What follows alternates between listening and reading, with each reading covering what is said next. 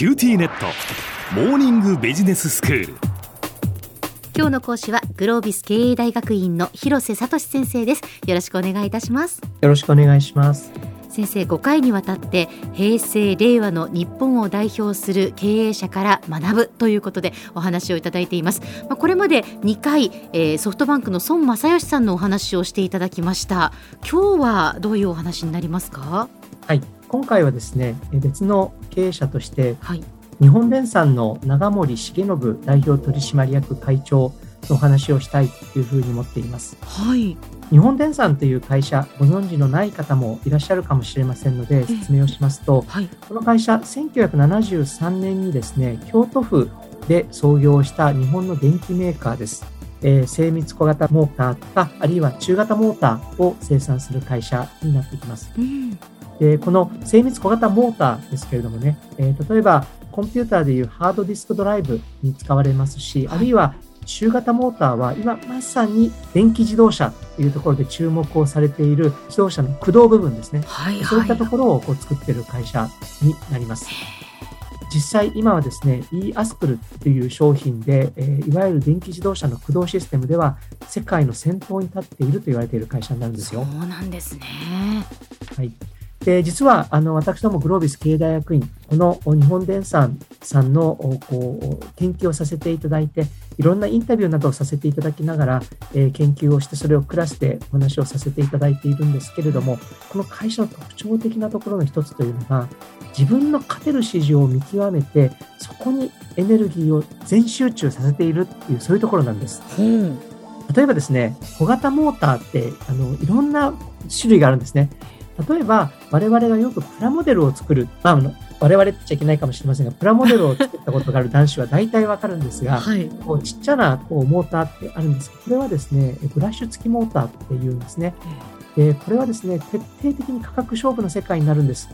ですから、いかに海外の安い国で生産をするかっていうところが、こう勝負になるんですが、はい途中から入ってきた日本電産という会社はここでは戦えない、勝てないと思ってですね、うん、むしろもう一個違う領域で製品そのものは複雑なんだけれども、ただ顧客のニーズに合わせて細かくカスタマイズ、作り変えたりすることが必要なブラッシュレスモーター。これ、クーラーとか PC などに使われるモーターで、高い耐久性が求められるモーターなんですけれども、うんうん、ここで勝負をしよう。今中心的なブラシ付きモーターでは戦わない、えー、これから出てくるであろうブラシレスモーターで徹底的に勝つようになろうって考えるんですね。はい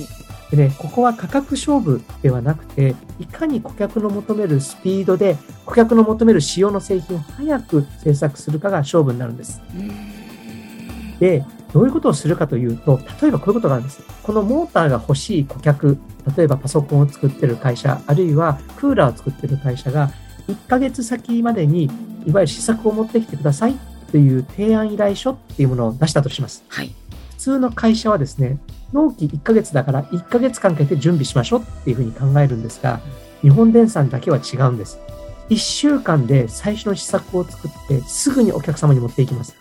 で見てください、見てくださいってやります。ええ、でいや、これはね、ここが違うんだよここはね、全然俺たちの思ってることと違うって言ったら、分かりましたって言って、次の1週間後に次を持ってくるんです。で、他の会社が4週間かけて、最初の試作を作るまでに4回試作品を出して、結果的に4週間後の成果物で、こう最終的な比較になるので、圧倒的な差で勝っちゃう。そうですよね。これね、他の会社も1週間でやればいいんじゃないかって思うんですけれども、これってね、そう簡単じゃないんです。例えば試作をするためにはお金が必要で、試作をするための会社としての承認、えー、その後、試作をするための場所を空けるとか、そういったことを全部用意しなきゃいけない。だから普通1ヶ月の準備というのが合理的なんです。ところがですね、長森さん、1週間で出すと決めて、そういう形で社内会議のあり方、開発のあり方というところを全部変えてしまいます。例えば意思決定をする会議、経営会議っていうのは、普通はね、毎週木曜日の朝1時間とかね、なんですけど、もうね、関係なく何時から何時の10分間ってやっちゃうんです。とにかく10分間集まり集まって、電話で、口頭で、あるいはね、資料なんか作ったりするんで、手書き。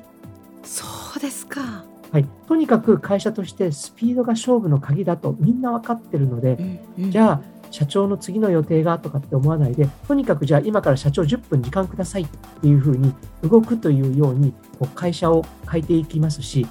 部品を調達するまでの時間がかかるとなったら、そういうのを提供する会社を買収してしまいます。うわーそこまでやるんですね。はい。すべてはスピードのために、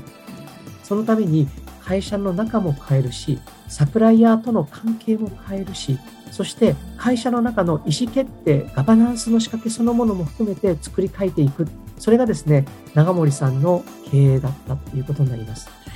でもそれだけスピードに徹底的にこだわってやった結果最終的にはそのじゃあお願いしますっていうことがこう積み重なっていくわけですよね。そうなんです。ええでね、それを重ねていくと、組織の中もこれが勝ちパターンだっていうのが分かってきますからうん、それが根付いていきます。一方で他の会社、競合の会社も真似しようとするんですが、ただ、これまでの成功体験とか、これまでのしがらみというものがあって、それはできないよねってなって、かえって早くしようとすると、製品が悪くなっていってしまうんです。はあそういうあるべき会社の姿というものを考えて、そこから逆引きで作っていく。これ実を言うと、孫正義さんと相通じている部分で、あるべき会社の形というものをトップが決めたら、それを実現するような組織、あるいは文化、あるいは人事というものを作り上げていく。それがこの長森さんの経営の急速な成長の一つの背景にあったというふうに思います。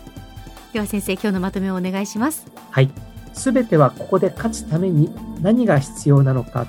どうやって競争相手にこう凌駕していくのか、そういったことを考えながら会社のあり方を設計して作り上げていく。そんな長森さんの徹底した姿勢があったがゆえに、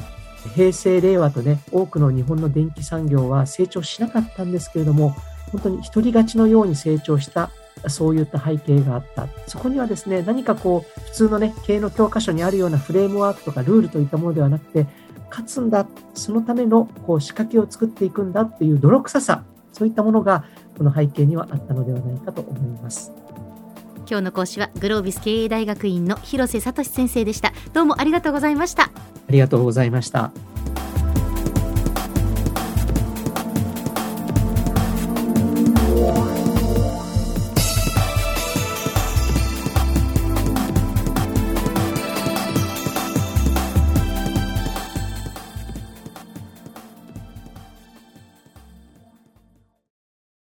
QTnet。僕が君を守るから。本当に？え？コンピューターウイルスやフィッシング詐欺からは？え？守ってくれないの？ BBIQ なら全部守ってくれるのに。セキュリティ5台まで無料。光インターネットの BBIQ